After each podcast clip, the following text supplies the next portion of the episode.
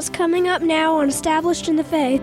It's not in the outward appearance of things, but it is what is coming from behind the pulpit, or in my case, what comes from in front of the pulpit. It don't matter. If it's the cross of Christ, it's a good church. Neighbor, and welcome today to Established in the Faith. This is Pastor James Pierce of Friendship Free Will Baptist Church over in Middlesex, North Carolina, and how so very pleased and happy we are to be with you today. Got a great message lined up for you. Hope you can stay with us for the next 30 minutes. If not, let me encourage you to go over to establishedinthefaith.com. There you can listen to today's message as well as many others that are in podcast form. Well, we're going to go on into the message now. Hope and pray it'll be a blessing to you. If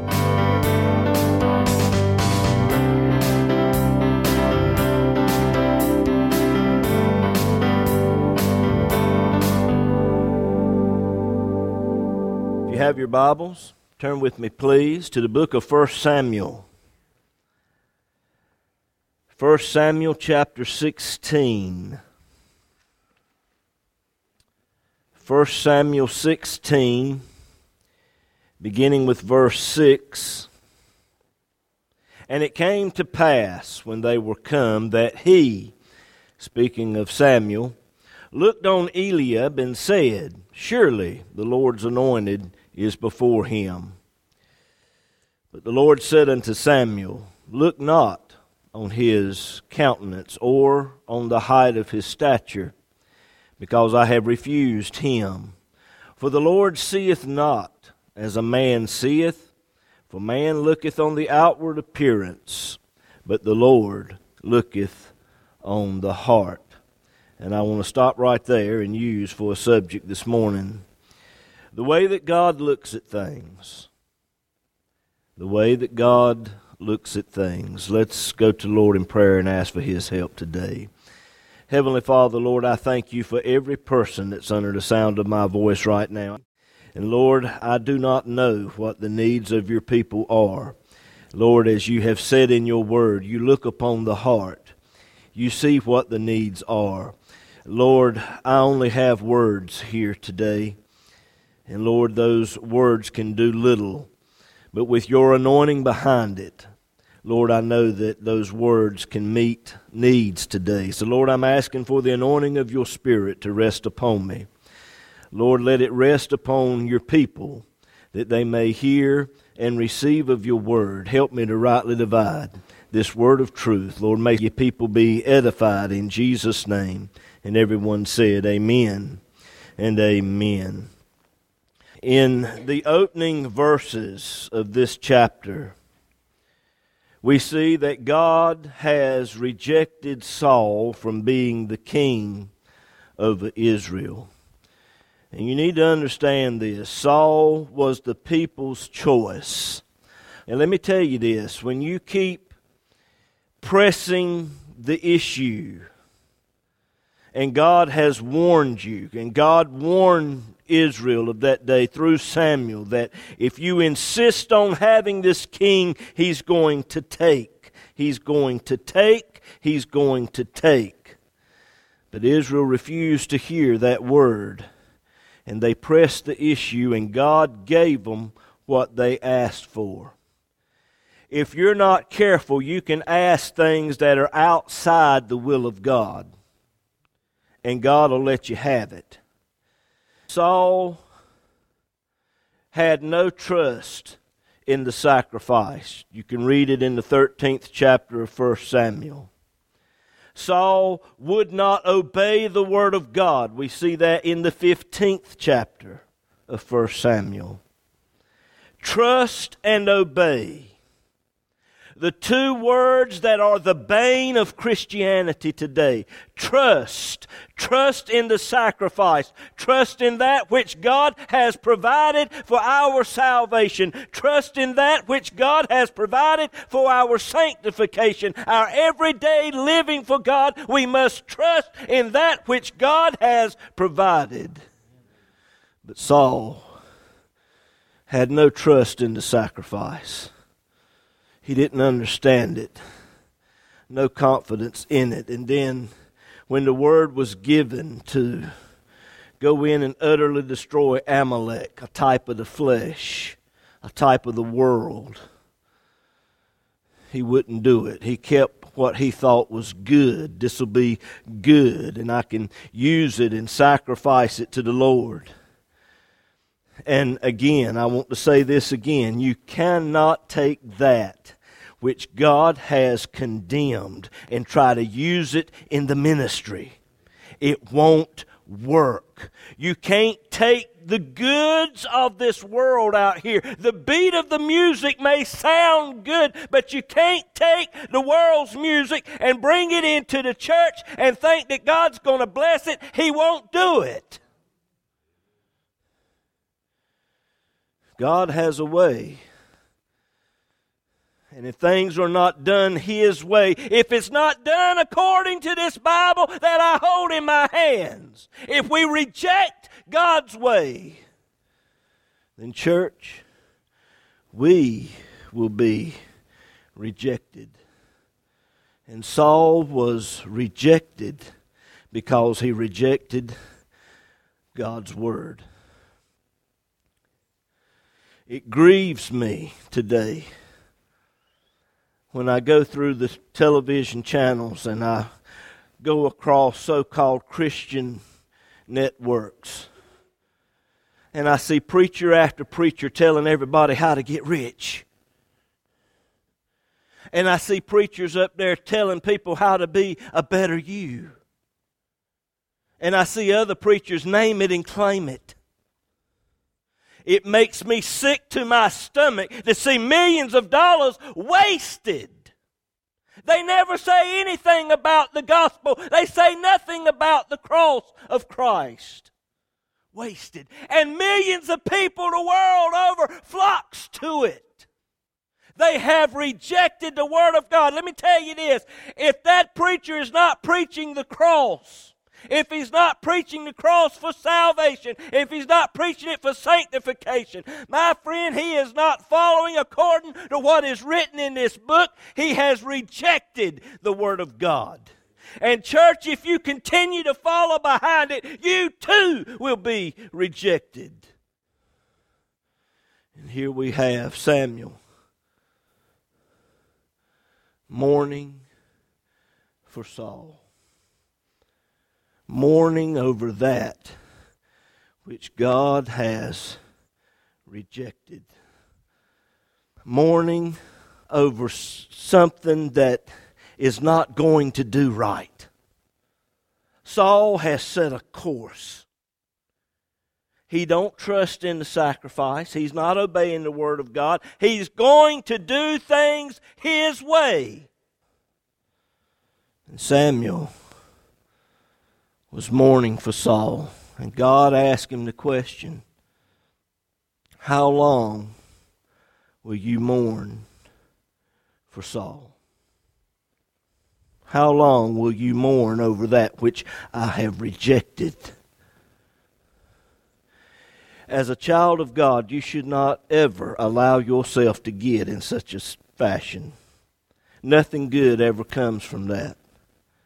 When you mourn for Saul, it shows an attachment, an attachment which is beyond the normal, which ought not to be, an attachment to that which God has rejected.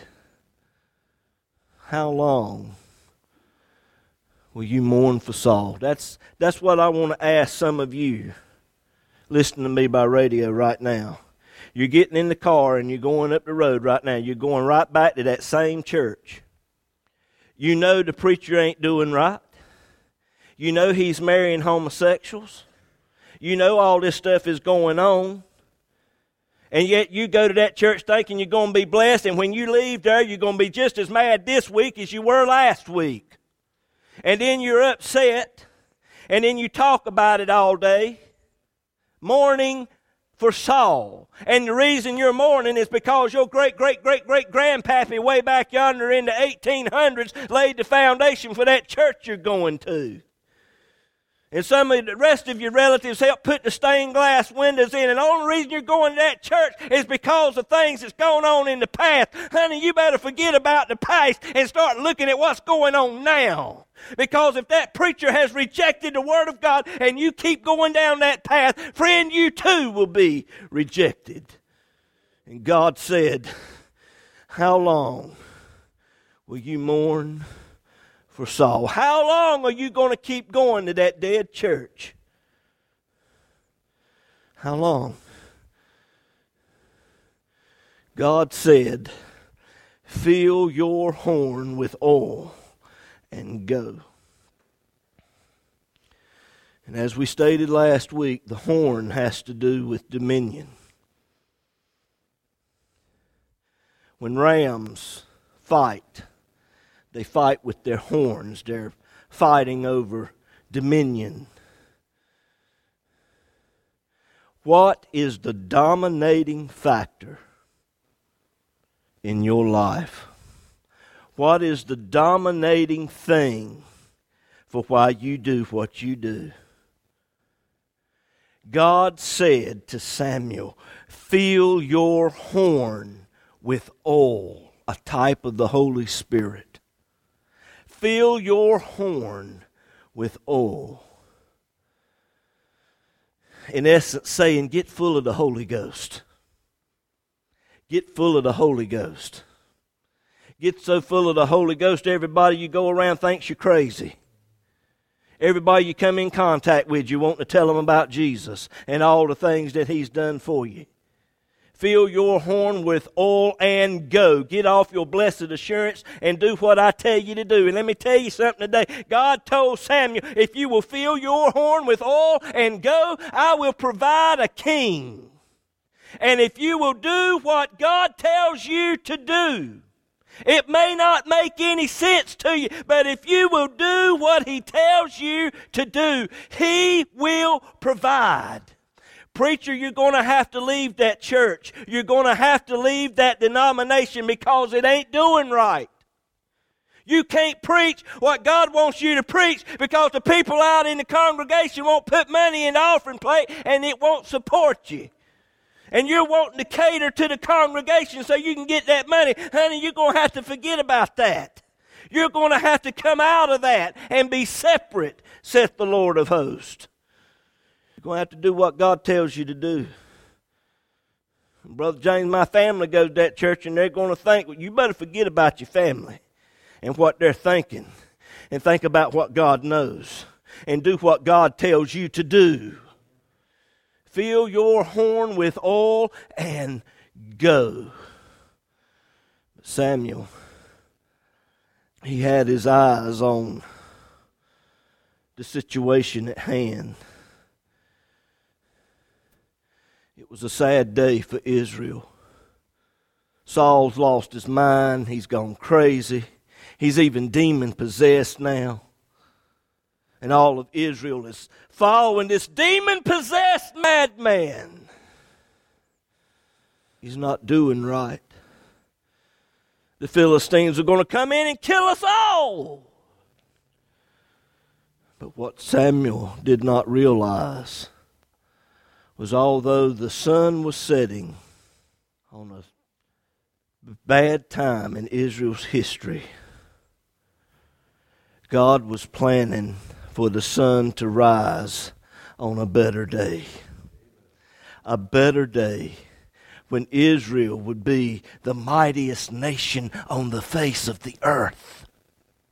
What, what are you focused on? What are you looking at? Are you focused on the situation at hand?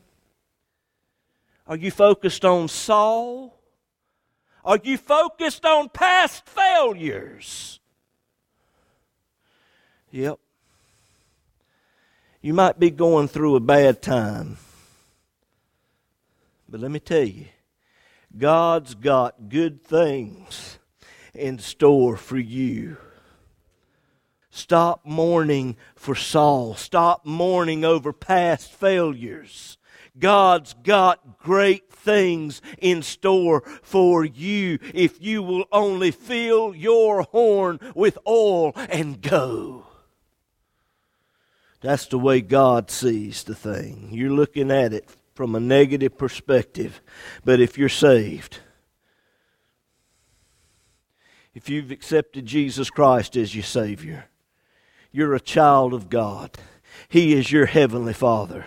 He's got great things in store for you. And Samuel gets his horn, fills it up with some 10W30, goes to Bethlehem. And the good city fathers of Bethlehem see him coming, and they're kind of concerned. And they ask him, they said, What, what is your reason for coming here? Uh, are you here on a peaceable mission, or is there something going on we should be worried about, concerned about? He said, No, I've come to offer sacrifice. He said, Where's Jesse at? He's out there in the field. Go get Jesse and all of his sons. Tell them, tell everybody to come to the sacrifice. I'll be offering up sacrifice this afternoon. And as everyone comes to the sacrifice, Samuel sees a young man, one of Jesse's sons, Eliab. He's stately looking, masculine, like me. He looked the part of a king. Samuel thought, surely this is the one. The Lord's anointed is before me. And the Lord said, No, he's not the one. You see, man looks on the outward appearance of things. We got a lady here with us this morning. She rode by, and there were certain attributes of this building that revealed to her that this was a church. I don't know what it was. Maybe it was the stained glass windows. Maybe it was the steeple with the cross on the top. Maybe it was the sign we have. Something got her attention, and it revealed to her that this was a church. But she didn't know what was going on till she come in that door back there. There's a lot of churches out there that have all the accoutrements of church. They have the steeple. They have the name over the door that says Baptist, that says Pentecostal. But, friend, you can't go by what's just on the door of the church. Let me flip the coin over and let's look at it from this direction. Right now, there is a small church in Wilson, North Carolina. Back years ago, that building used to be a nightclub. That building today, the name over the door, is a church. It don't look like much, but it's a church. Now, I don't know what is being preached and taught in that church. I have not darkened those doors. I don't know. But let me tell you if that preacher is preaching the gospel of Jesus Christ, who Jesus is, and what he did at Calvary, then that is a good church. It may not have stained glass windows, it may not have a steeple. It's not in the outward appearance of things, but it is what is coming from behind the pulpit, or in my case, what comes from in front of the pulpit. It don't matter. If it's the cross of Christ, it's a good church. Good churches are hard to find. But see, we look on the outward appearance. Some of you are still looking to church. You hop from church to church to church. You want a church that's got a gym. You want a church that's got a bus. You want a church that's got a big youth ministry. You want a church that's got a marriage counseling stuff going on. You want a church that's got a thing for drug addiction. You want a church that's got this and that and all the other. outward. Here's the heart. The heart of the church is the cross of Christ. Man looks on the outward appearance, God looks on the heart. Abinadab comes in front of Samuel. All seven of his sons come before Samuel, and Samuel said, This ain't it. So Jesse makes them come before him again, and this ain't it. Samuel scratching his head, and he's like, Jesse, is this all your your sons? Well, there's I got one left. He's a little fellow. He's out there tending sheep. And Samuel said, Go fetch him and bring him here. David. The only one in the Bible named David. In many of the actions of David, David is a type of Christ. David is the only one in the Bible mentioned by that name. Let me tell you, there's only one name under heaven whereby we might be saved, and that's Jesus Christ. David was out tending the sheep. The Lord said, I'm the good shepherd. He said, Go get him, bring him in here. We can't sit down till he comes. Church, let me tell you something. We can't sit down and stop preaching the gospel of Jesus Christ until the Lord Jesus Christ comes back. We can't sit down till he comes. And here comes little David. And we look at him and he don't fit the part of a king. The Bible says he was ruddy, red-headed, good, goodly favored, had beautiful eyes. Just a stripling, just a little little fellow. Some of these little ones running around here, you look at them, and they get a little rambunctious at times, and I know they get on your nerves a little bit. And at this point in time, you look at them and you say, well, God can't do nothing with that. He did something with you, didn't he? Mm. God looks upon the heart. Now, wait a minute, wait a minute. God knows everything. He's omniscient, He's all knowing. He knows everything in the past, present, and future. He knows you better than you know yourself. He knows what you're going to do when you leave this church today.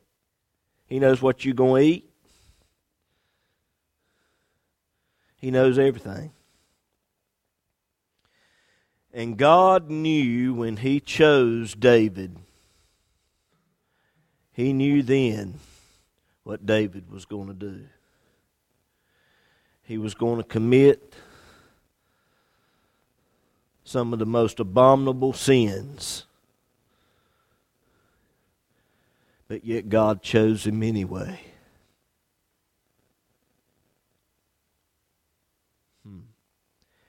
You're seeing a picture of grace there. You see, because if God only chose those who were perfect, He wouldn't choose anybody. Because there's none good, there's none perfect all have sinned and come short of the glory of God. But although David would commit those sins many, many years later, God looked upon the heart. And God said that David was a man after his own heart. And God told Samuel, This is the one. And Samuel took that horn filled with 10W30 and poured it over David's head. And that oil saturated and run all down his shepherd's garment and puddled at his feet. And the Bible says that the Spirit of God came upon him from that day forward.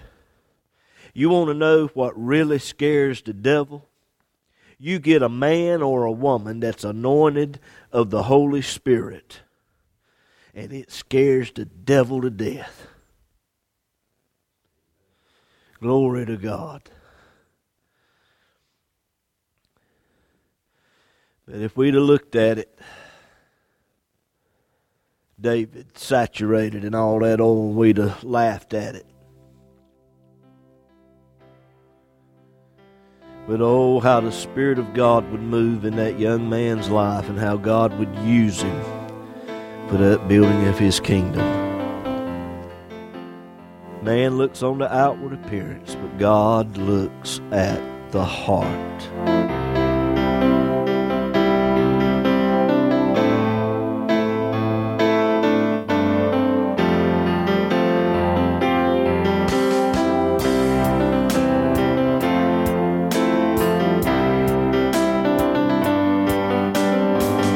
Program today has been a blessing to you and you would like to have a free CD copy of this message, just give us a call or text us at 252 299 4234. You can also go to establishedinthefaith.com. There you will find today's message as well as many others that are in podcast form. But perhaps you need someone to just talk to or to just pray with you about something. Again, just give us a call at 252 299 4234. This program is an outreach ministry of Friendship Free Will Baptist Church over in Middlesex, North Carolina. As well depends on the prayerful and generous financial support of listeners like you. To contact us or to contribute to this ministry, go to establishedinthefaith.com, click on the donate tab. It's easy and all donations are safe and secure through PayPal. You can also mail us at Established in the Faith, P.O. Box 601, Bailey, North Carolina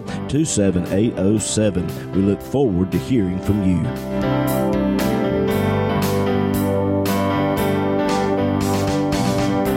I'm Haven, And I'm Juliana. and you've been listening to Established in the Faith with our dad, James Pierce. He's the pastor of Friendship Free Will Baptist Church over in Middlesex, North Carolina. We have Sunday school every Sunday morning at 9:45 and worship service at 11, as well as prayer meeting and Bible study every Wednesday night at 7:30.